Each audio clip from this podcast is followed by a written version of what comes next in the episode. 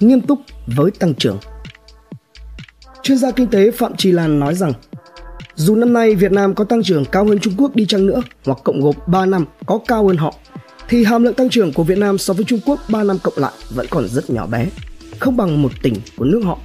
Thế nên, đừng chủ quan. Báo cáo mới công bố của ADB, Ngân hàng Phát triển châu Á dự báo GDP năm 2021 của Việt Nam sẽ đạt 6,7%, là mức cao nhất khu vực Đông Nam Á.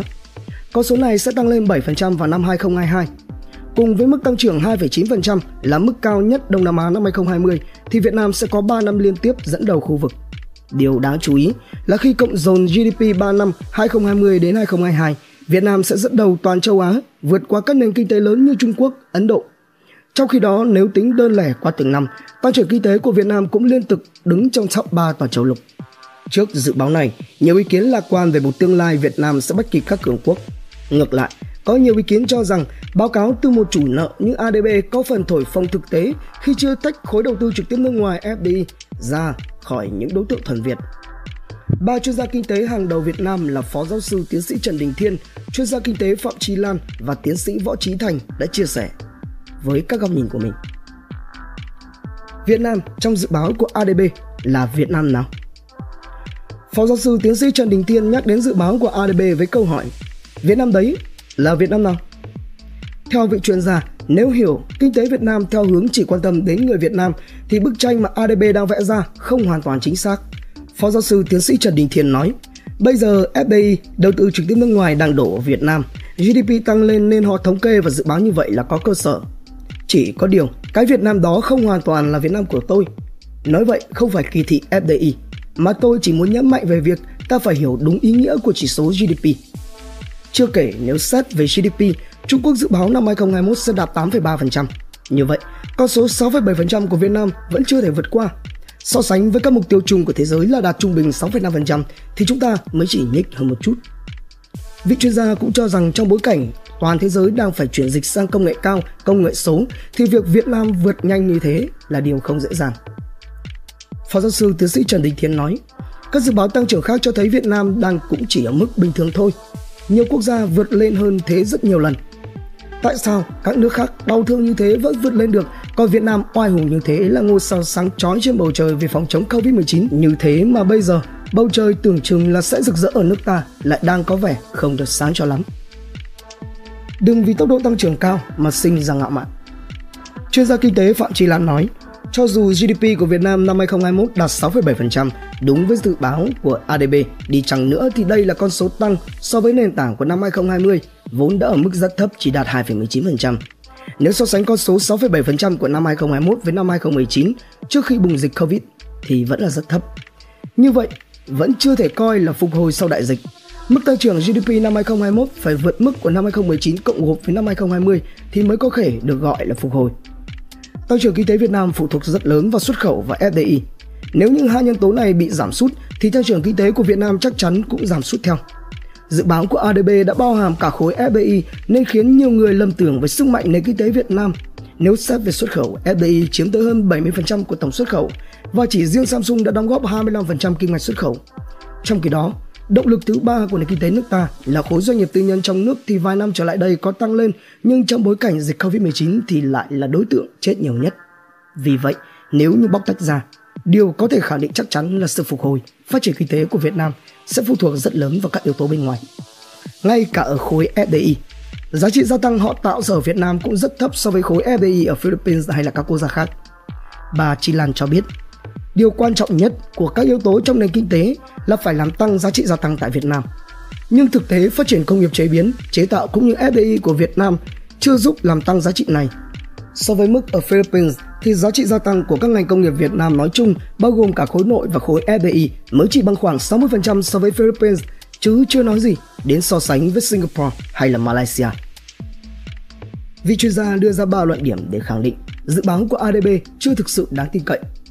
Thứ nhất, dự báo này chưa tính đến khả năng COVID-19 có thể tái bùng phát ở Việt Nam. Hiện nay, các quốc gia láng giềng sát cạnh chúng ta như Campuchia hay là Lào đang trong tình trạng hết sức gay gắt. Dịp nghỉ lễ kéo dài 4 ngày đang trở thành mối lo lớn với rất nhiều người. Lệnh cấm tập trung nơi đông người mà chính phủ đã công bố cũng đang không ít người lao đao. Thứ hai, Điều này dẫn đến việc phục hồi lại sau Covid-19 hoàn toàn là điều không dễ dàng. Kể cả trong trường hợp từ nay đến hết năm 2021, Việt Nam không bị Covid-19 tấn công, thì việc phục hồi nền kinh tế vẫn còn phụ thuộc vào rất nhiều thứ. Chuyên gia Chi Lan đặt ra câu hỏi, năm 2020, chính sách hỗ trợ của chính phủ rất hay, nhưng quá trình thực thi vẫn còn nhiều cái chưa thực hiện được. Số lượng doanh nghiệp tiếp cận được hỗ trợ thì ít, tuyên bố chết lại rất nhiều. Lượng người thất nghiệp hoặc mất việc làm tạm thời là rất lớn. Chưa bao giờ nước ta có tới hơn 30 triệu người bị ảnh hưởng như năm 2020 và bây giờ liệu chúng ta có thể phục hồi được với tất cả sự suy yếu đã xảy ra như vậy hay không? Chỉ trong vòng quý 1 2021 đã có tới 40.300 doanh nghiệp tạm ngừng kinh doanh có thời hạn, ngừng hoạt động chưa làm thủ tục giải thể và hoàn tất thủ tục giải thể, tăng 15,6% so với cùng kỳ năm 2020. Chuyên gia kinh tế Chi Lan cho biết, hiện tượng doanh nghiệp chết hàng loạt phản ánh điều kiện làm ăn vẫn còn vô cùng khó khăn. Vì thế, ngay cả khi công bố con số kinh tế tăng trưởng cao nhưng doanh nghiệp chết nhiều hoặc một số chỉ tiêu khác không tăng tương ứng thì nó vẫn làm cho nhiều chuyên gia kinh tế nghi ngờ. Cần chú ý là hiện nay giá trị xuất nhập khẩu đang tương ứng với 200% GDP của Việt Nam nên tình hình thế giới đang có sức chi phối rất lớn. Trong bối cảnh Covid-19 đang hoành hành trên khắp thế giới thì chuyện Việt Nam phục hồi lại được là điều không dễ dàng, chưa nói đến việc bứt phá thần tốc. Thứ ba, theo bà Phạm Chi Lan, dự báo của ADB mới chỉ thể hiện được tốc độ chứ chưa nói đến hàm lượng tăng trưởng. Nếu so sánh năm 2020, Việt Nam tăng trưởng GDP cao hơn Trung Quốc chỉ khoảng 1%, nhưng xét về hàm lượng thì lại chênh lệch rất nhiều. Chuyên gia kinh tế Chi Lan nhấn mạnh, đừng vì tốc độ cao hơn mà sinh ra ngạo mạn. So sánh mà chỉ dựa vào tốc độ thì không còn song phẳng và dễ gây ra tâm lý chủ quan không đúng với tầm vóc của ta. Chúng ta cần thấy rằng dù năm nay chúng ta có tăng trưởng cao hơn Trung Quốc đi chăng nữa hoặc cộng gộp 3 năm có cao hơn họ thì cái hàm lượng tăng trưởng của Việt Nam so với Trung Quốc 3 năm cộng lại vẫn còn rất nhỏ bé, không bằng một tỉnh của nước họ. Thế cho nên đừng chủ quan. Tương tự, bà cũng phản bác một số thống kê cho rằng quy mô kinh tế Việt Nam đã vượt qua Singapore.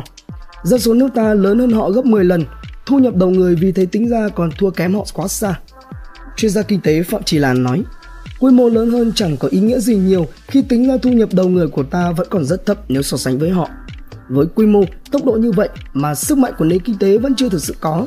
Chưa ai coi Việt Nam là một nền kinh tế mạnh hay nền kinh tế phát triển cả. Trong khi Singapore tuy nhỏ nhưng vẫn được coi là nền kinh tế mạnh và phát triển cao trên thế giới. Chúng ta phải tự biết mình, vì có biết mình mới biết người và như thế mới trăm trận trăm thắng. Vượt qua cường quốc chỉ là vấn đề thời gian, nhưng thời gian thì là bao lâu? Nói về dự báo của ADB, nguyên phó viện trưởng CIEM Võ Trí Thành cho rằng đấy chỉ là cách nói thôi, ý muốn ca ngợi Việt Nam là ngôi sao sáng.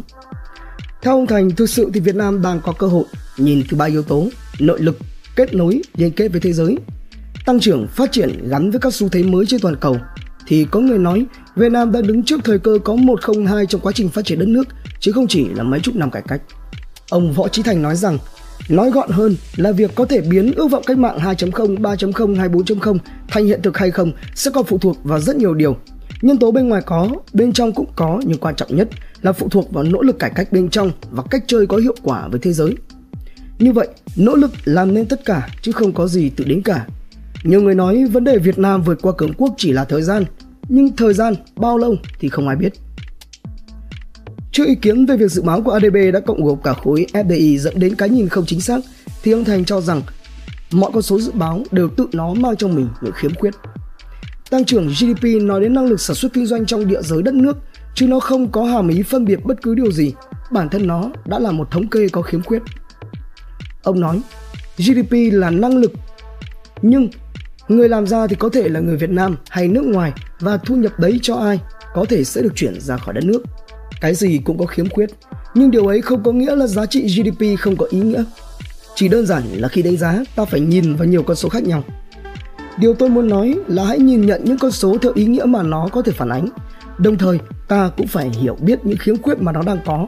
Với góc nhìn như thế, chúng ta mới không bị quá cực đoan theo hướng ca ngợi thái quá hoặc phủ nhận sạch trơn. Cuối cùng, thì để phát triển được trong thế giới hiện nay thì phải biết tận dụng tất cả, phải khéo léo như thế nào để vươn lên được, đó mới là điều quan trọng hơn hết. Thu Hương, doanh nghiệp và tiếp thị, Coffee Biz, Đông Đắc TV tổng hợp với dating. Sản xuất intro quảng cáo ấn tượng cho công ty, sản phẩm hoặc dịch vụ của bạn chỉ với 1 triệu đồng. Liên hệ Zalo 0964 002 593 hoặc truy cập website quảng cáo itb.com để biết thêm chi tiết.